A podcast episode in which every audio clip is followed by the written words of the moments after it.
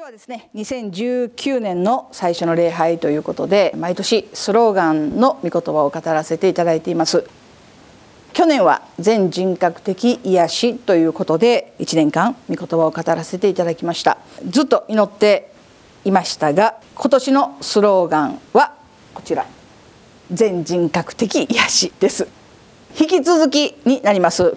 ジダスラフチャーチが始まってですね初めて2年越しのスローガンになりますけれど今年も全人格的癒しということで語っていきたいと思っております。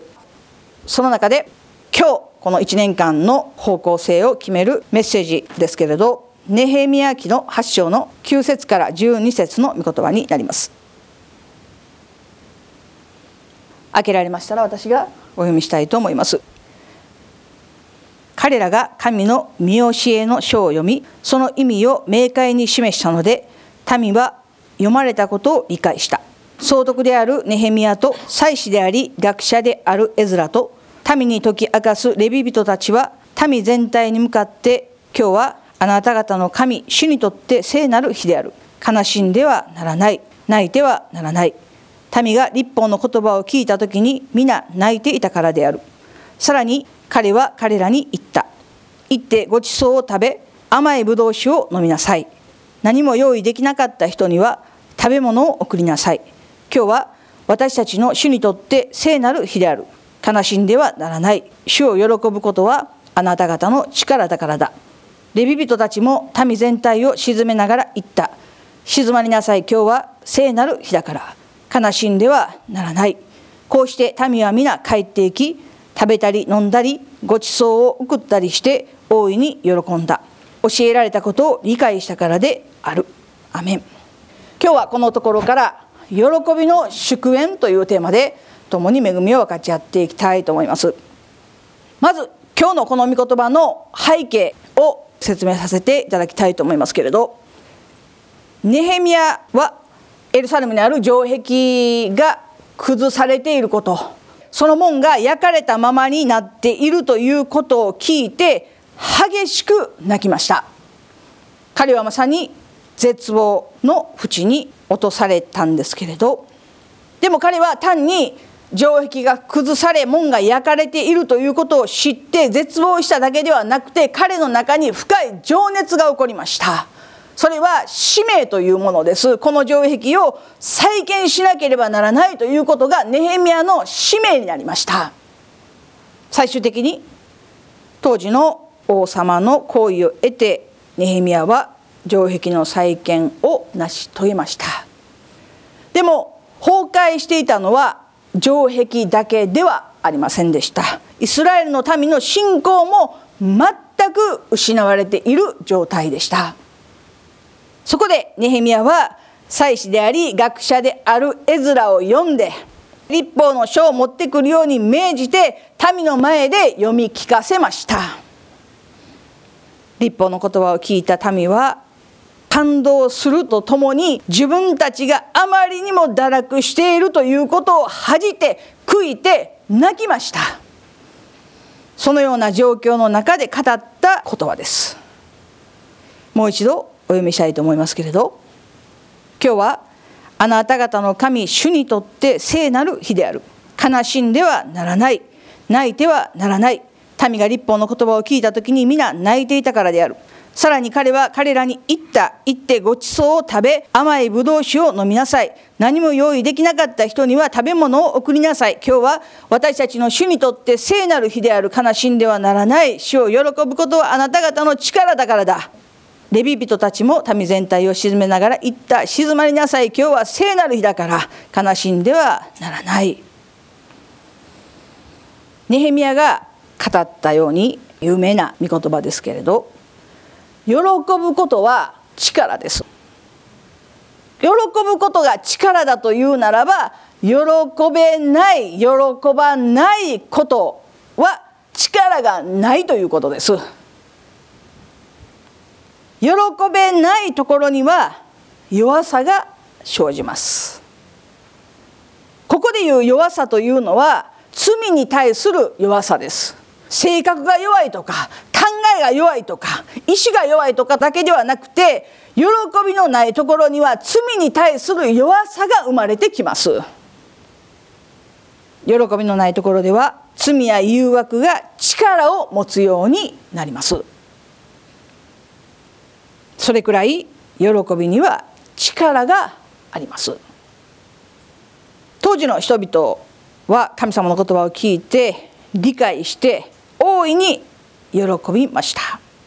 そして祝宴を現代で言うならばパーティーを開いて飲んで歌って楽しみました。皆さんはどのように考えられるかわからないけれどこれは非常に霊的なことです。でも多くのクリスチャンは友達と楽しい時間を過ごすとか旅行とか趣味を通して楽しみを得るということは霊的なことではないんじゃないかと考えているんです。どちらかといえば肉的なことなんじゃないんですか。旅行行ってああ楽しかった素晴らしかった。そういう人に対してそんな暇があったら教会来たらいいんじゃないの。祈り会来たらいいんじゃないの。趣味してる暇があったら聖書読んだらいいんじゃないの。熱心な人であればあるほどそのように考えている人が少なくないでも私たちが霊的ではないと切り捨てていることや主のために犠牲して正しいことを行いたいとする努力が反対に自分自身を弱くしているということを認めなくてはならないんです。主の前に正しくありたいそのためには聖書を読んで祈っていろんな楽しみも切って切って犠牲してその結果神の前に強められているんですかそれとも弱められているんですかという話です。霊的活力の鍵はこれです。私たちの目に罪がもはや魅力的に見えなくなるように自分の生活を整えなくてはならないということです。これが霊的活力です。霊的生活の目標です。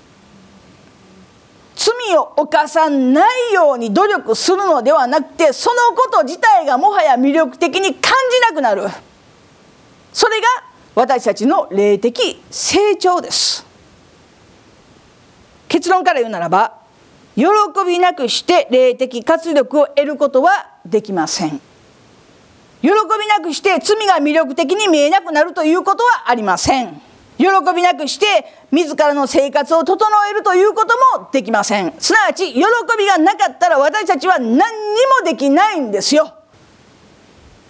私たちの中で祈り礼拝賛美断食いろんなことがありますけれどそれと同じぐらい大切なところに喜ぶことが存在しているんでしょうか？これは大事なことです。今年度1年間を通して私たちが習得していかなければならないことです。多くの人は喜びは感情だと思ってます。もちろんそうです。喜ぶことは感情です。嬉しいから喜びます。楽しいから喜びます。でもそれだけではありません。それだけではない。喜びは感情であるとともに信仰による決断であるということを知っていただきたい。喜べない人は喜べないのではなくて喜ばないことを選んでいるんです。そういう面から言うと私たちが喜んでいるかどうかというのは私たちの問題です。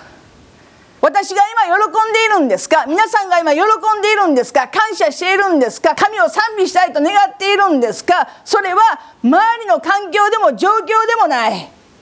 ご主人でもない友人でもない。私たちの喜びは私たちの信仰に任されていることだということを知らなくてはなりません。旧約聖書には多くの場面で祝宴が持たれているということにお気づきでしょうか。このお正月ですね皆さんの家庭でも祝宴が持たれたんじゃないかなと思います。有名な聖書の箇所では詩編23編の御言葉があります。私の敵をよそにあなたは私の前に食卓を整え頭に香油を注いでくださいます。私の杯は溢れています。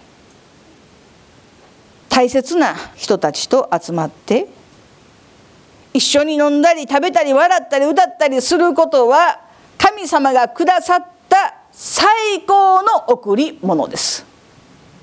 それは決して肉的なものではありません。それは霊的なことです。ある人はいます。どこかに集まってご飯を食べたり歌ったり笑ったりしている時にこんなことしてる暇があったら教会行った方がええん違う？その一言でさっと引きます。あんた一人で行ったらええやんと私は思いますけどそういうことを言うのもそういう人の信仰です。それを否定するつもりはありませんけれどそうしていることが罪のような霊的ではないことのように言わないでいただきたい。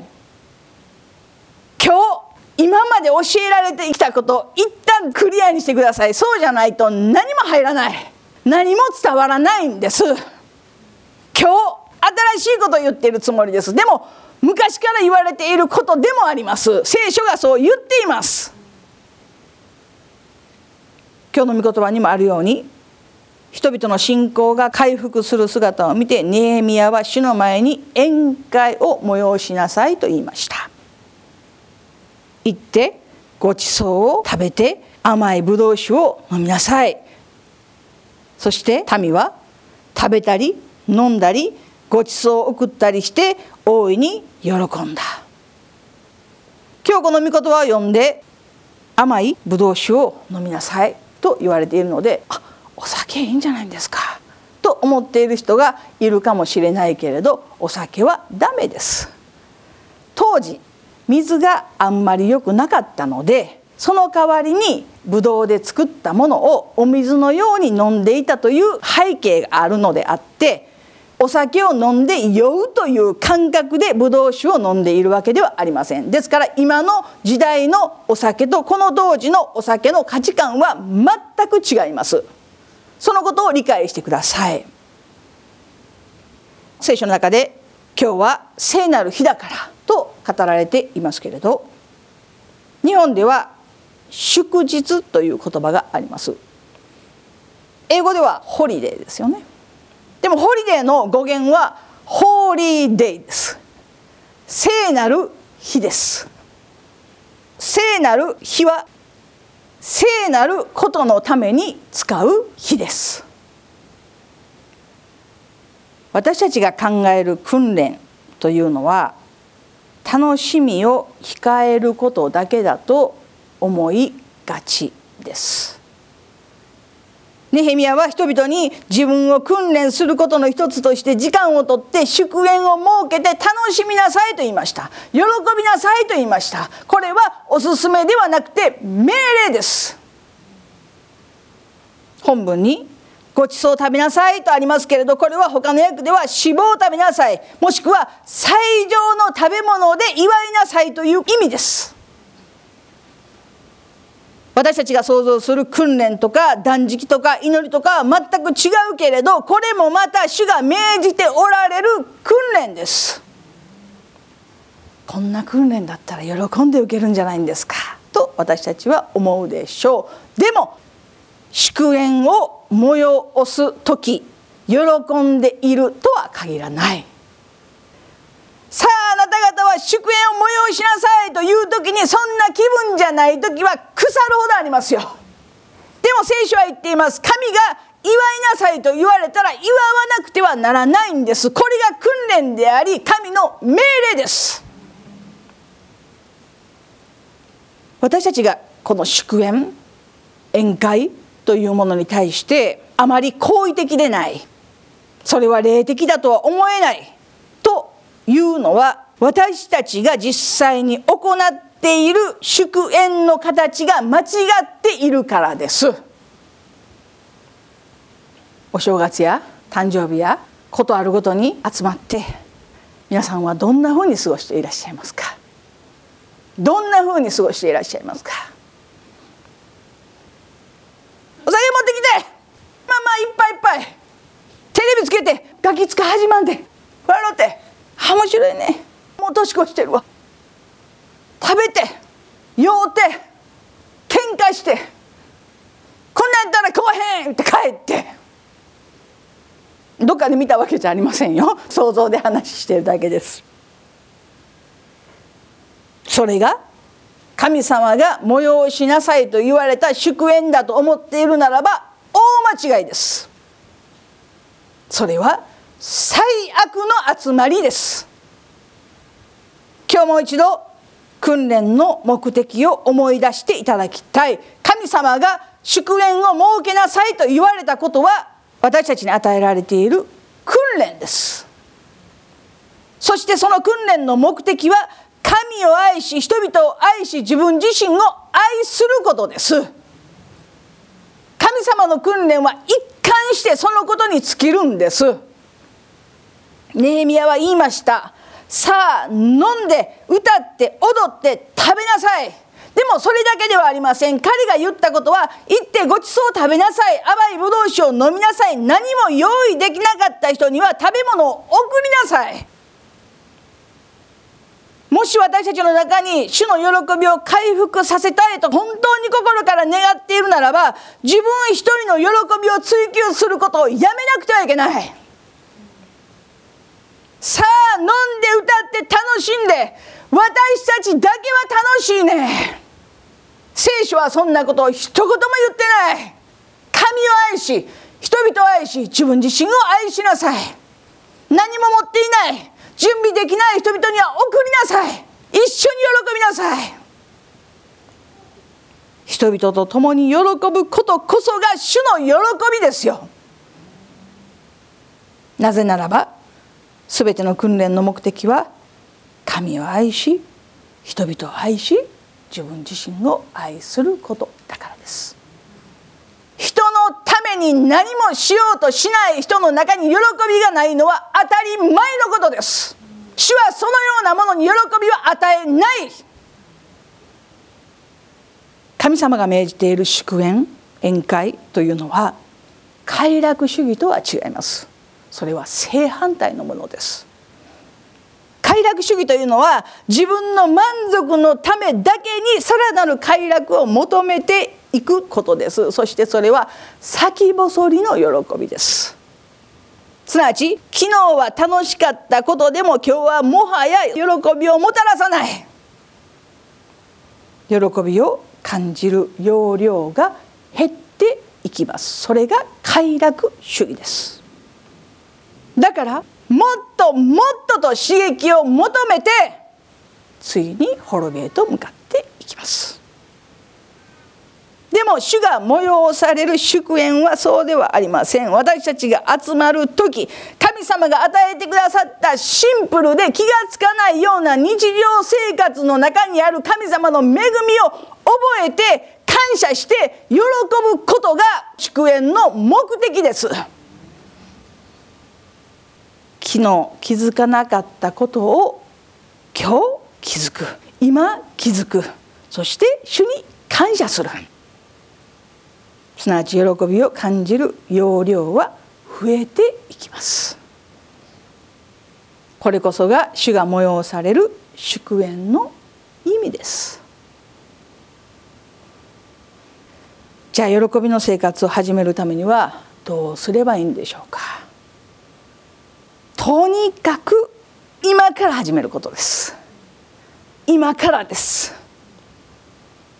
詩篇118編の24節の中にはこのような御言葉があります。これは主が設けられた日この日を楽しみ喜ぼう。歌ありますよね。賛美あります。有名な聖書の箇所です。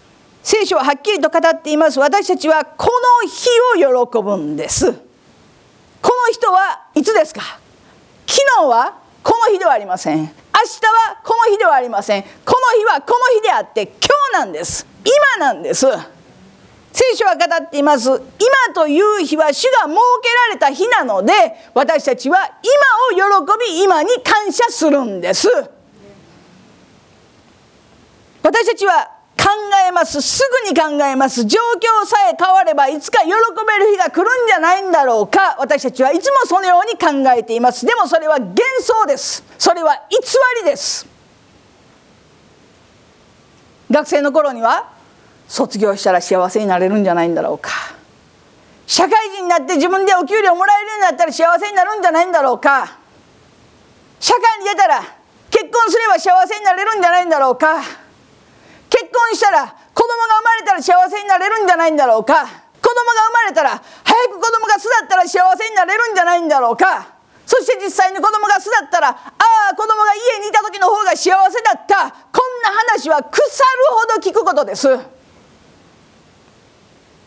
聖書は言います。これは主が設けられた日です。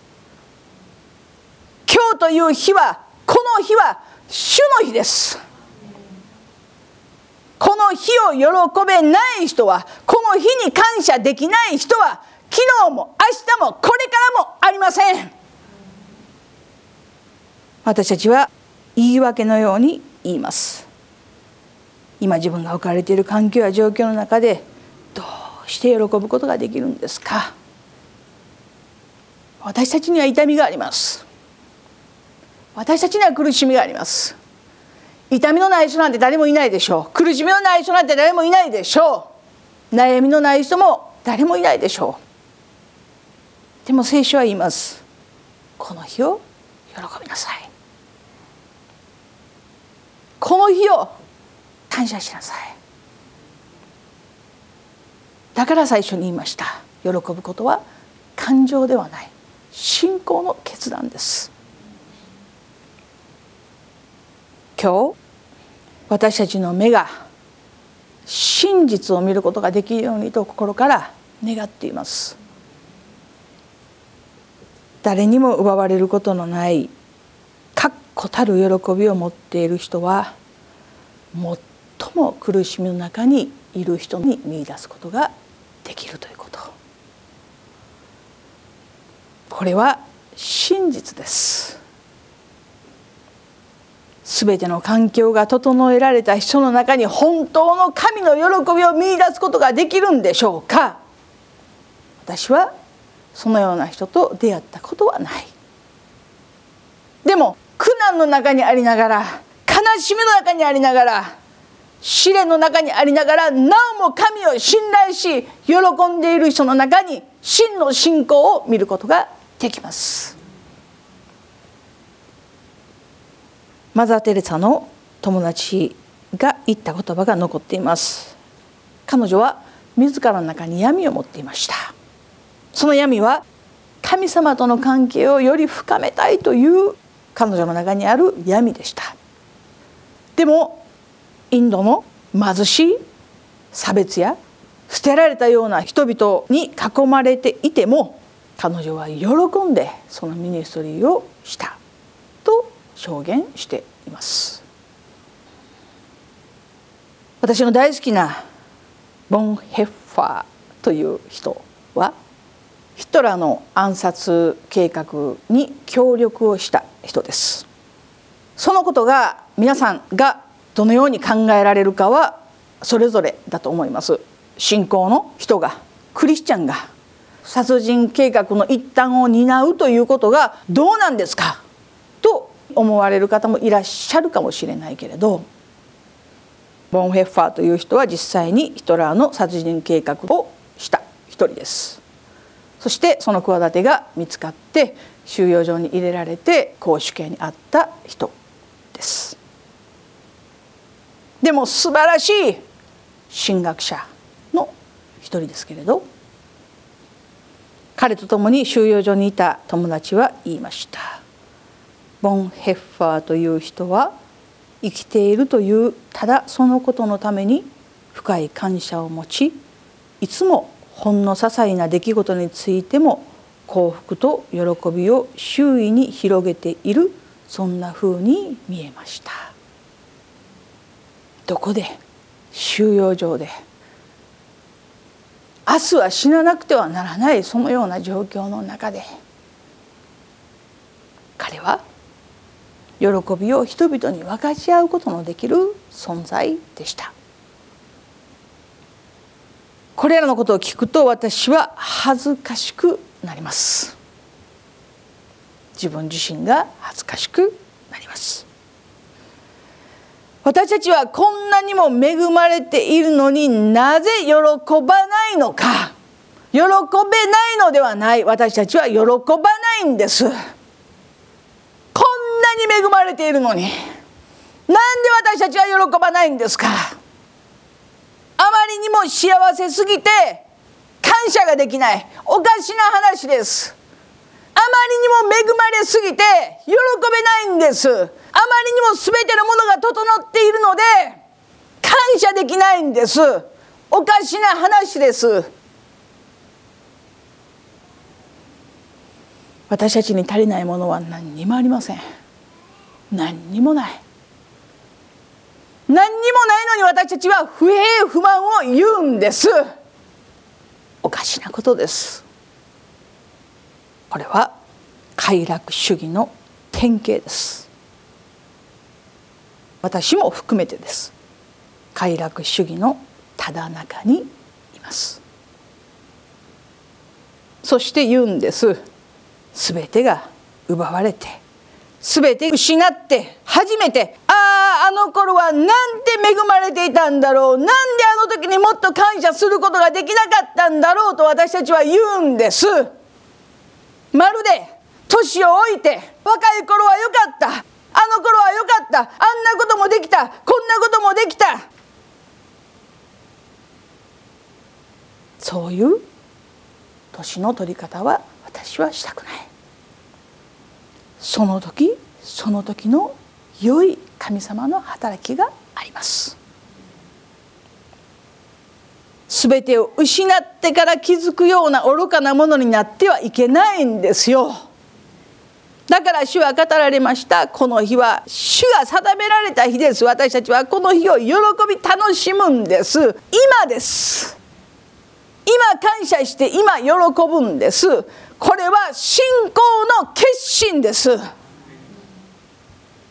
神様が与えてくださる喜びは自分の幸福感以上のものに命を捧げている人にだけ与えられるように私は思う。聖書に記されている人物はもちろんですけれど過去の偉大な信仰の先輩名前も知らない誰にも知られていない宣教地で過疎地で命を失っていく大勢の宣教師たちのように並大抵ではない人生を生きた人たちの中に顕著に神の喜びを見いだすことができるということは不思議なことです。有名な話です。ローマの迫害にあった時に。多くのクリスチャンは競技場の中に投げ込まれてお腹のすいた獅子が放たれました。そこに集まっている多くのローマの市民たちはクリスチャンたちが泣き悲しんで叫んでわめいて苦しむ姿を見たいと願って集まりました。でも賛美が起こりました。祈りが起こりました。喜びが起こりました。体を食われて顔だけが残っている人たちの顔が笑顔だったと。その顔に微笑みがあったと。歴史はそのことを証明しています。喜びは信仰の決断です。イエス様がゲッセマネの園で祈っておられる時に苦しみのただ中で祈っておられる時に天使が来てイエス様を励ましたという聖書の記述があります。そのことを思い出します。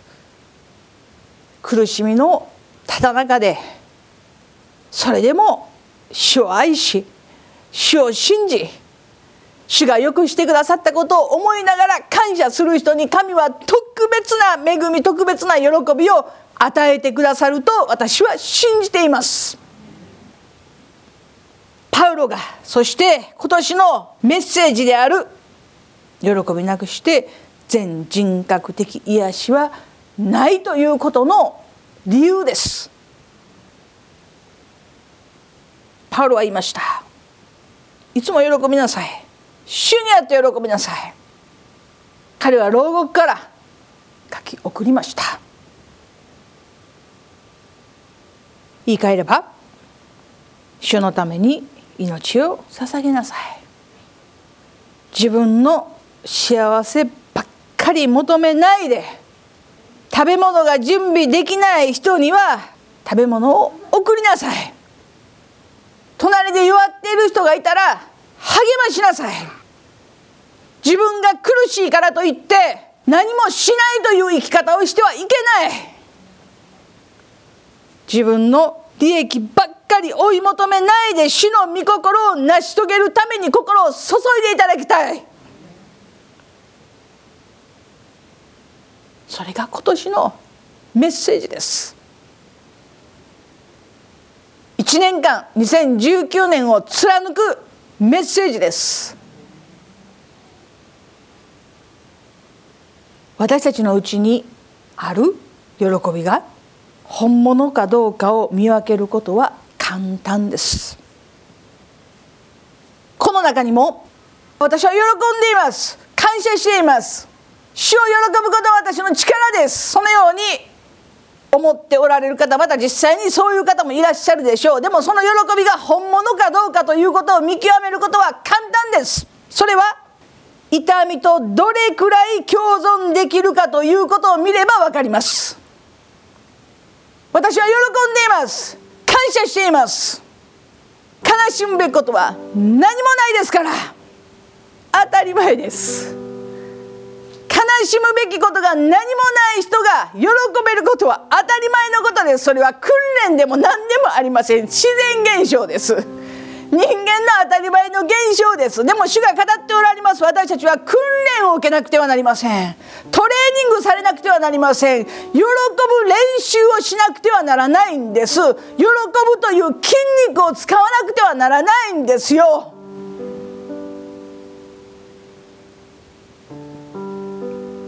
私たちがこの世の中で生きている限り喜びだけの日々というのは訪れることはありません。いや希望ないね。新年からもう嫌なメッセージやねと思うけれどもし喜びだけの日々がいつか来るだろうと思っている間に私たちは死んで天国に行くでしょう喜びだけの人生が待っているということはこの世の中ではないんです。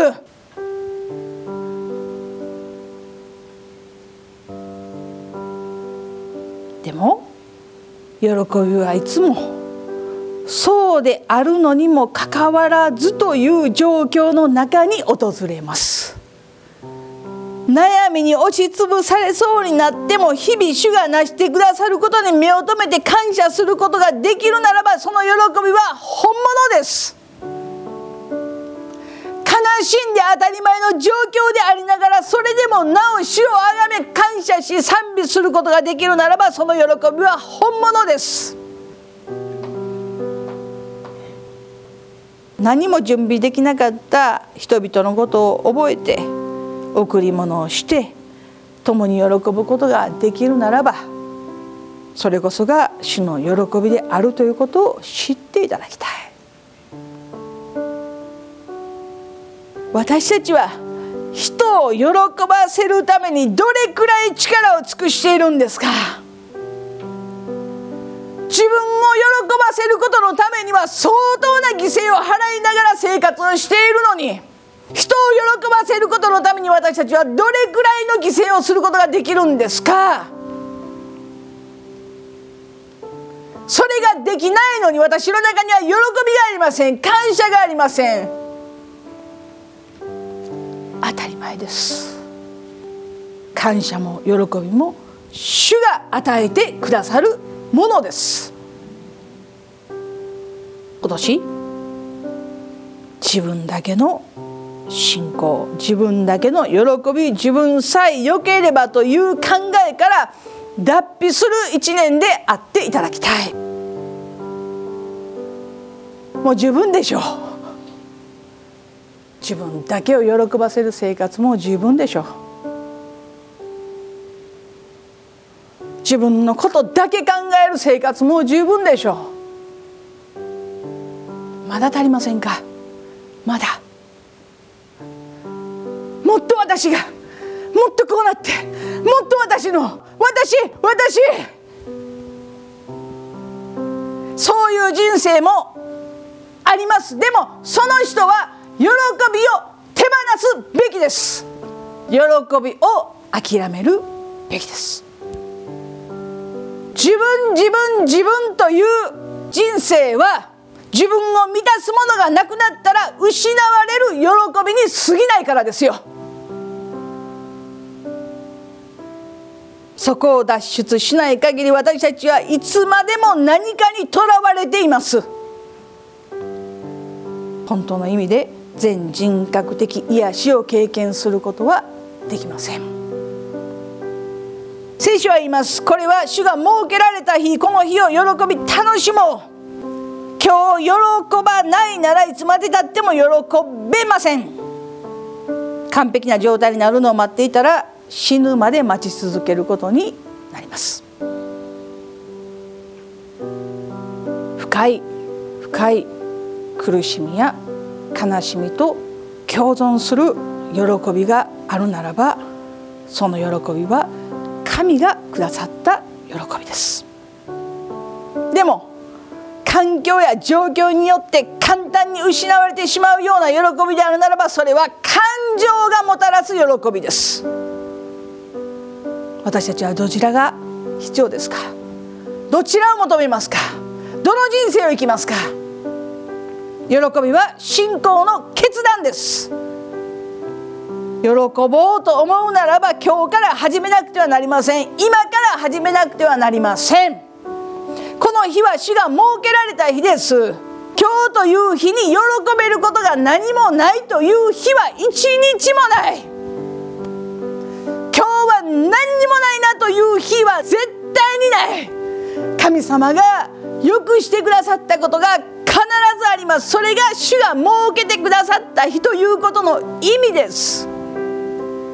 気づかないほど私たちは鈍感で気づかないほど私たちは他のものに目がいって気づかないほど神様の恵みや祝福よりも他のもので満足してしまっているんです。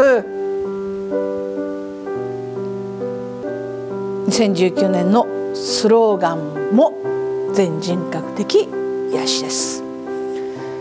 まず喜びを回復しなくてはなりません。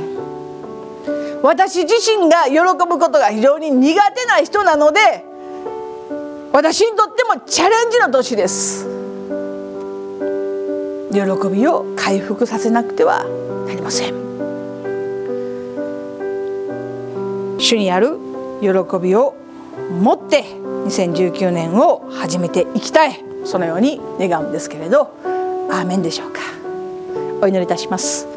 イエス様ありがとうございます。今日このようにしてあなたの前に共に2019年度のスローガンの御言葉を分かち合うことができたことをありがとうございます。どうぞ私たちのうちにあなたが与えてくださる本当の喜びを与えてくださいますように心からお願いいたします。私たちはすぐ怒ります。すぐ失望します。すぐ嫌になります。